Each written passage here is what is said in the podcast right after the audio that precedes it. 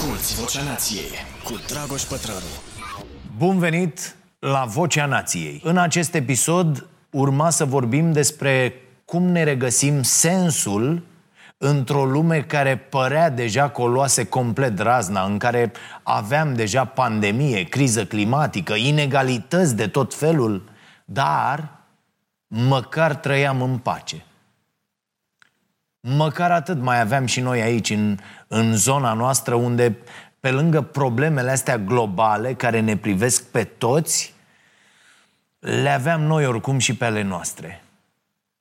E, iată că ne-a arătat un dement că trebuie să mai adăugăm un motiv pe listă, războiul. Războiul, așa cum nu prea credeam că vom mai vedea în Europa zilelor noastre, cu arme și cu sânge și cu o invazie complet neprovocată într-un stat suveran în anul 2022. Da? Secolul pentru claritate este 21. Nu există absolut nicio justificare pentru viețile care au fost și vor fi pierdute în această nebunie. Nu există nicio justificare pentru oamenii ale căror vieți vor arăta complet diferit de acum înainte. Oameni ca mine și ca voi care strâng ce pot de prin casă și pleacă unde văd cu ochii. Și cu gândul ăsta m-am trezit dimineața, aproape, aproape sufocat așa. De obicei am o stare foarte, foarte bună când mă trezesc. Mă întind așa și spre deosebire de acum 10 ani de pildă, când săream din pat deja conectat la problemele de zi cu zi, îmi iau acum un moment în care să mă bucur de ceea ce sunt, de ceea ce am realizat, să fiu recunoscător pentru că până la urmă viața a fost bună cu mine și mă număr printre cei norocoși să fie sănătoși, să aibă o familie extraordinară, să aibă unde să stea, ce să mănânce, să-și poată permite chiar luxul de a-i ajuta pe alții. E, de câteva zile fac toate astea cu, cu un nod în gât, așa. Azi dimineață, deși am dormit cu o cască în ureche ascultând știrile peste noapte, m-am grăbit uh, să aflu dacă Chievul a rezistat. Și am răsuflat ușurat când am văzut că da. Și e incredibil cât de fragil e totul în lumea asta, nu? Dacă sunteți de ceva mai mult timp pe aici, știți deja că nu cred că lumea era uh, într-un loc prea bun.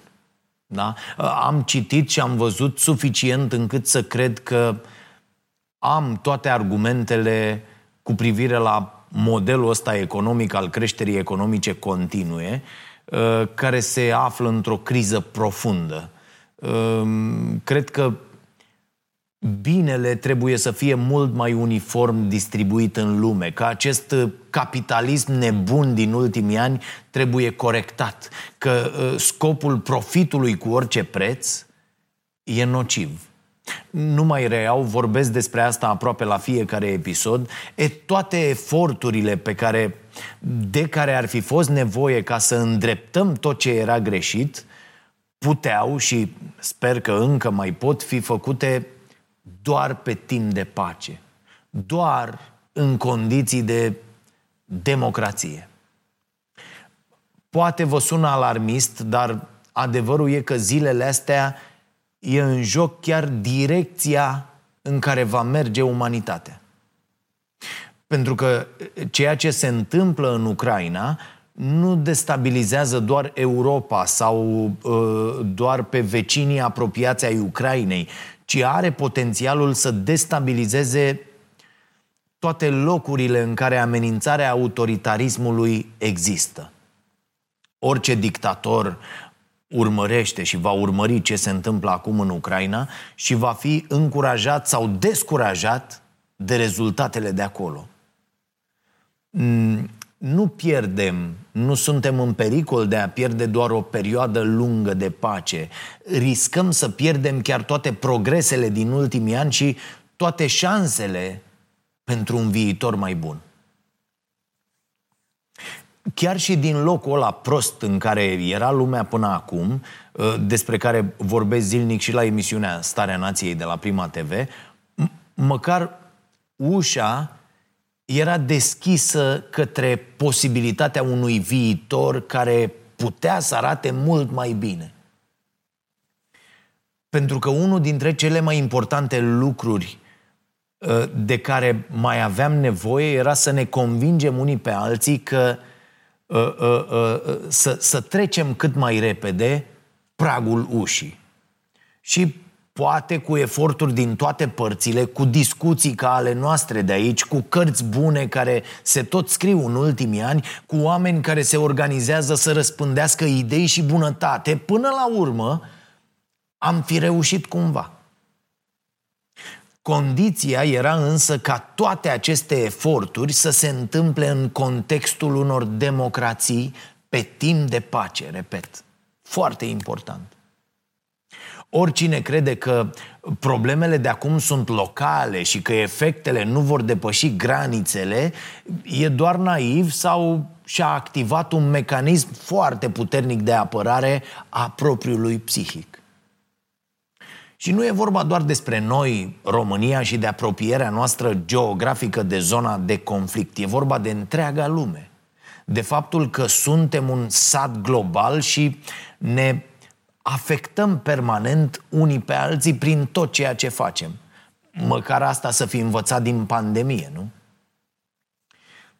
Dar asta nu înseamnă mm, nici că trebuie să devenim iraționali. Deocamdată nu suntem în al treilea război mondial. E nevoie să, să avem rațiune și în cuvinte. Adevărul e că știm destul de puține despre marile conflicte între puterile lumii ca să ne dăm seama cum izbucnesc războaiele mari sau cum să le oprim. Există foarte puține certitudini în general în lume, dar cu atât mai mult cu privire la acest subiect. Multe dintre teoriile care vor fi vehiculate acum trebuie tratate și ele cu rațiune și cu acest, cu acest gând constant uh, uh, uh, prezent în mintea noastră că nu avem teorii care să ne explice prea clar cum se întâmplă lucrurile. Și asta e de bine. Nu avem teorii pentru că avem puține date de studiat. Și avem puține date pentru că am avut puține războaie între marile puteri. Oricum ar fi, cert e că deja ceea ce se întâmplă acum ne va clătina fundația asta politică și psihologică a ideii de pace. Și ăsta e un pericol foarte mare. Am citit mai multe opinii care vorbeau despre faptul că uh, atunci când Putin a amenințat că oricine îi va sta în cale va fi întâmpinat cu consecințe așa cum n-a mai întâlnit în istorie, ne-a amenințat pe toți, de fapt, cu un război nuclear. După cum știți, Putin a și ordonat forțelor nucleare rusești să intre în stare de alertă. Ăsta e și unul dintre motivele pentru care Putin crede că toată opoziția internațională va fi destul de timidă, destul de uh, uh, atentă, pentru că Rusia deține unul dintre cele mai mari arsenale de arme nucleare. Așa că se bazează pe faptul că va primi doar niște sancțiuni financiare care oricum nu-l lovesc prea tare. Am văzut ce s-a întâmplat în 2014. Uh, uh, asta ca să nu mai zic că aplicăm sancțiuni cu o mână, iar cu cealaltă îi dăm bani. Zic asta pentru că firmele de energie din Europa s-au aruncat să cumpere gaz rusesc imediat după atacul uh, Ucrainei. Uh, oricum, deocamdată nu banii îl dor cel mai tare pe, pe Putin. În plus, cum zicea Applebaum în Amurgul Democrației, um, există o rețea a dictatorilor și ei se ajută reciproc atunci când sunt sancționați de democrații. Se ajută cu bani, cu resurse naturale, cu arme, cu oameni, cu orice e nevoie. Dacă, dacă rețeaua asta ar fi o firmă, la obiectul principal de activitate ar figura fix asta, ajutor reciproc uh, pentru evitarea efectului uh, sancțiunilor. Uh, Cu toate astea este incredibil ce s-a întâmplat în lume în aceste zile, aceste dovezi fantastice de, de solidaritate au arătat că oamenii uh, vor de fiecare dată mm, uh, cu totul altceva decât își închipuie unii lideri, chiar și uh, uh, rușii în comparație cu, uh, cu Putin. Și cred că e foarte important să ne manifestăm această solidaritate uh, ca să nu mai ajungem în astfel de, de situații. E, când citești ce scrie Applebaum sau ce scrie uh, Timothy Snyder în uh, Drumul către nelibertate, cartea pe care am recomandat-o în newsletterul de sâmbătă și uh, al cărei titlu l-am împrumutat pentru uh, acest podcast, nu ți se mai pare chiar uh, surprinzător că Putin a atacat. Parcă înțelege altfel că lecțiile secolului 20 chiar au rămas neînvățate. Uh, Snyder explică cum Putin a fost influențat să impună o nouă ordine mondială de filozofia lui Ivan Ilin. Iar filozofia asta nu e chiar simplă. O vedem prinzând rădăcini cu ajutorul populismului în jurul lumii. O vedem în cazurile Trump în Statele Unite, Orban în Ungaria, Erdogan în Turcia. E vorba de o de o blocare permanentă a minților noastre, foarte, foarte mișto această idee a lui Snyder, deci de o, de o blocare permanentă a minților noastre într-o stare de alertă continuă, în care să vedem peste tot dușmani. Da? Atenție, că e cum e și cazul uh, Partidului Aur de la noi. Atenție, deci, ne aflăm cu modul ăsta de gândire în dreapta extremă, fascistă, nicio legătură cu stânga uh, comunistă, că în mințile multora se fac tot felul de atingeri foarte, foarte periculoase. Și discutăm despre dușmani reali, dar mai ales dușmani imaginari. Uh, v-am spus povestea asta din Amurgul Democrației. Uh, așa s-a întâmplat și se întâmplă în Ungaria lui Victor Orban. Da? Acolo a fost inventat pur și simplu pericolul migranților. Da, vin ăștia să ne ia locurile de muncă, să ne ia locuințele, să ne ia libertatea, să ne ia... Deși această țară n-a avut absolut nicio problemă de felul ăsta cu migranții. Dar figura a ținut. Pentru că frica a fost instalată cu succes în oameni și cu ajutorul presei. Um, Putin l-a avut aici, pe zona asta, și revin, aici, revin la cartea lui, lui Snyder, l-a avut aliat de nădejde pe Vladislav Surkov, care a folosit în 2002 un atac terorist la un, treat, la un teatru din Moscova ca pretext pentru a plasa toate televiziunile mari din Rusia sub controlul statului. Există uh, cu mari uh, greutăți o singură televiziune uh, independentă în, uh, în Rusia. Cartea explică și cum a reușit Putin să ajungă de la 2% la 35%, jucând tot cartea asta a dușmanilor. Da? Uh, v-am mai povestit când am vorbit despre cartea lui uh, Applebaum cât de ușor Uh, uh, se joacă această carte a dușmanului care ne face rău și cât de des apare în discursuri, chiar și la noi în țară, chiar dacă sub alte forme. Uh, asta este, Putin a făcut-o cu teroriștii ceceni. Da, acolo s-a, s-a întâmplat toată treaba. E, Snyder numește treaba asta politica eternității. Adică o poveste care plasează o națiune în centrul unei narațiuni ciclice victimizatoare. Cu, cu alte cuvinte, nu mai ai la ce să te uiți în viitor, pentru că timpul devine un cerc uh, care tot livrează la nesfârșit aceleași amenințări ale trecutului. Așa că poporul să stea cu minte, cu gândul doar la prezent și să nu-și imagineze că există vreodată posibilitatea unui viitor mai bun. Simțim de multe ori resemnarea asta și la noi, nu? Uh, uh, mai ales după ce, de pildă, și s-a văzut asta și în sondaje și peste tot s-a văzut scârba asta față de ceea ce se întâmplă și resemnarea oamenilor după ce PSD și PNL au bătut palma. Nu? Până atunci, suporterii fiecarei tabere închipuiau un viitor mai bun dacă niște idei ale unora sau ale altora ar fi fost puse în aplicare. Iar cheia filozofiei lui Ilin a fost că totul era făcut în jurul unui singur om. Atenție! Nu în jurul unui partid. De partea cealaltă, ne permitem luxul ăsta să ne uităm în, în ambele părți, încă, americanii și europenii care n-au învățat nici ei lecțiile secolului 20 s-au ghidat după o altă poveste. O poveste pe care uh, Snyder o numește politica inevitabilității. Adică sentimentul că viitorul este doar o continuare a prezentului, că legile progresului sunt cunoscute.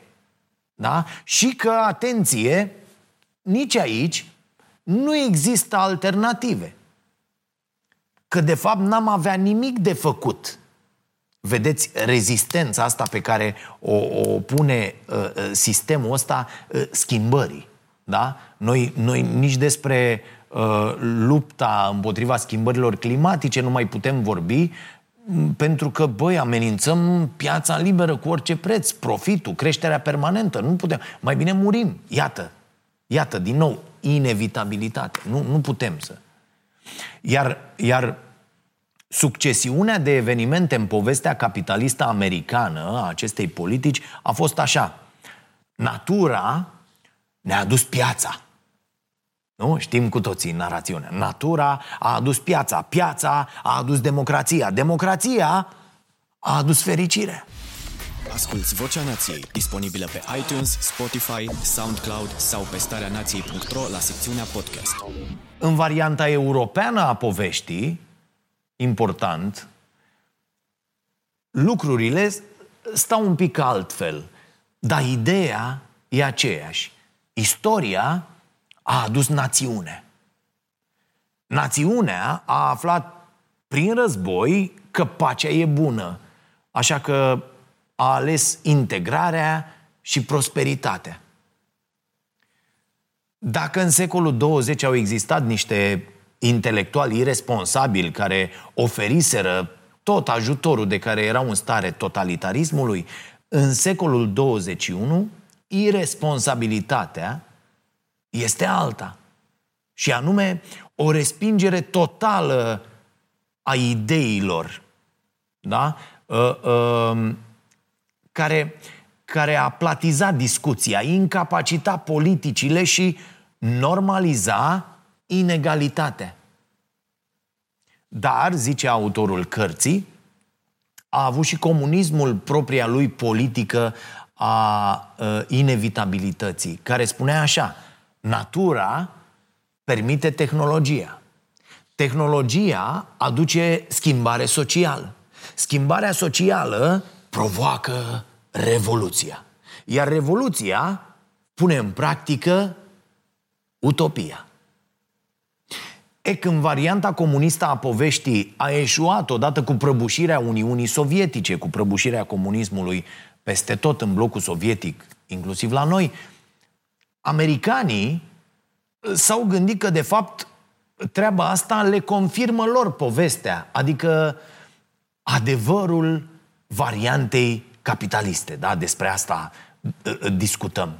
Și uh, zice Snyder că americanii și europenii au continuat să-și spună poveștile și așa au crescut o, citez, generație milenială fără istorie. Scrie așa omul ăsta în carte. Citez. În lipsa unui stat funcțional care să asigure bunuri sociale elementare, considerate de la sine înțelese în alte părți, educație, pensii, asistență medicală, transport, concediu de maternitate, vacanțe, americanii se puteau simți copleșiți de fiecare zi și puteau pierde sentimentul că au în față un viitor. Iar când simți că n-ai viitor, atenție, dragi români cu drept de vot, apare politica eternității, cea în care vezi peste tot amenințări și dușmani. De asta sunt foarte periculoși în aceste zile politicienii care vin în spațiul public cu mesaje în care, pe de o parte, recunosc mobilizarea exemplară a românilor din organizații sau organizarea antreprenorilor, dar care totodată zic că asta e o dovadă că nu avem nevoie de stat, că statul trebuie să nu ne mai încurce, că noi ne vom ajuta singuri. Nu. Actele individuale de solidaritate nu pot ține locul unei soluții sistemice – se vede și acum la graniță. Statul este aproape absent, a venit să pună niște corturi și au venit bălălăia doar să uite, în timp ce ONG-urile și oamenii uh, solidari se calcă pe acolo pe picioare în lipsa unei organizări așa cum ar trebui și toată lumea uh, are cumva de suferit, lucrurile se întâmplă mai încet decât ar trebui și e, e un, un haos. În nicio situație și în niciun caz nu trebuie să uh, uh, uh, dăm statul la o parte. Iar dacă statul nu e competent să facă ceea ce trebuie, el trebuie întărit, nu slăbit și mai mult ceea ce facem și noi cu succes de, a, de atâta timp. Uh, uh, slăbim statul prin partide politicieni și băieți deștepți din diverse domenii.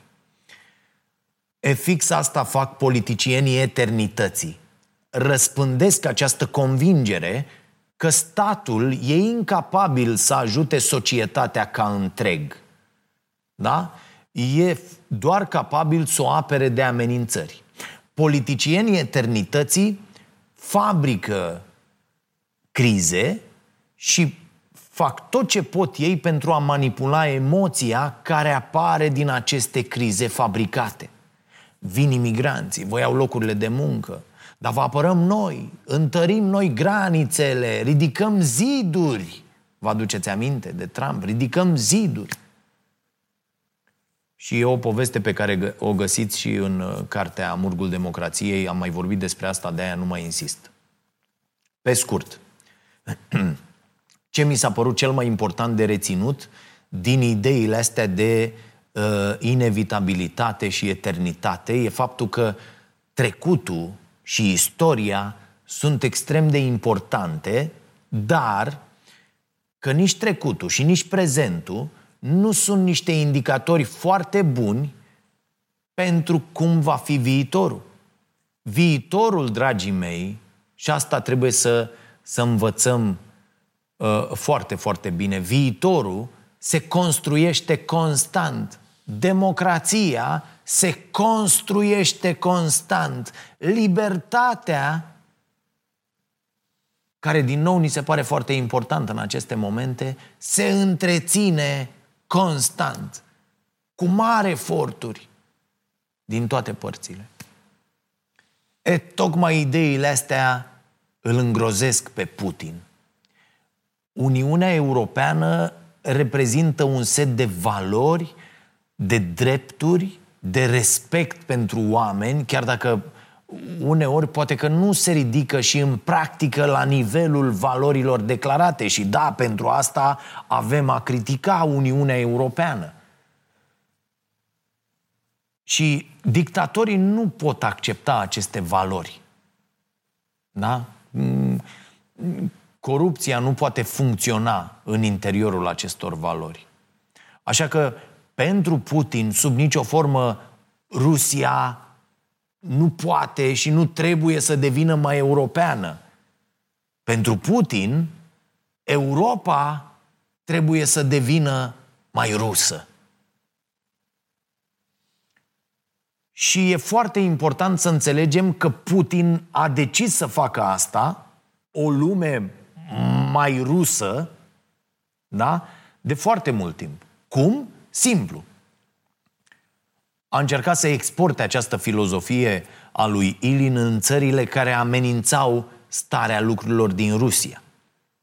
Iar Ucraina, care prin 2013-2014 începuse să vrea și ea în UE și se manifesta uh, ca atare, a început să-i strice planurile lui Putin. Și încă o dată, mașinăria rusească de dezinformare s-a pus pe treabă și a lucrat extraordinar. A urmat episodul Crimea, care a devenit parte a Federației Ruse. Ucraina a semnat un acord cu UE, dar deja era mult prea târziu, țara era divizată, iar Putin câștigase, chiar dacă doar pe jumătate. Din păcate, trăim astăzi, în aceste zile, povestea celeilalte jumătăți. Snyder spune că invadarea Ucrainei de către Rusia în 2014 a fost un test al realității pentru Uniunea Europeană și pentru Statele Unite. Tot ce s-a întâmplat atunci și toate ezitările europenilor și ale americanilor în a apăra o ordine legală au dezvăluit o vulnerabilitate amplă pe care Putin a observat-o. E, de atunci a început și campania asta rusească de a umple sfera publică internațională cu ficțiune, cu fake news.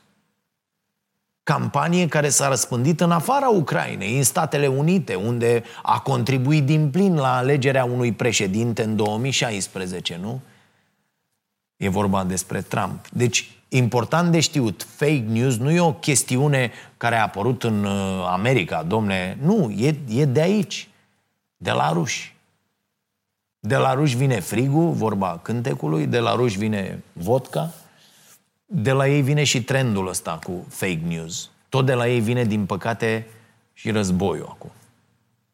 Tot timpul, tehnicile sunt aceleași, chiar dacă devin mai sofisticate pe măsură ce sunt folosite e posibil ca tot ceea ce se întâmplă acum să vină pe fondul faptului că Putin a simțit că se amestecă așa niște evenimente favorabile.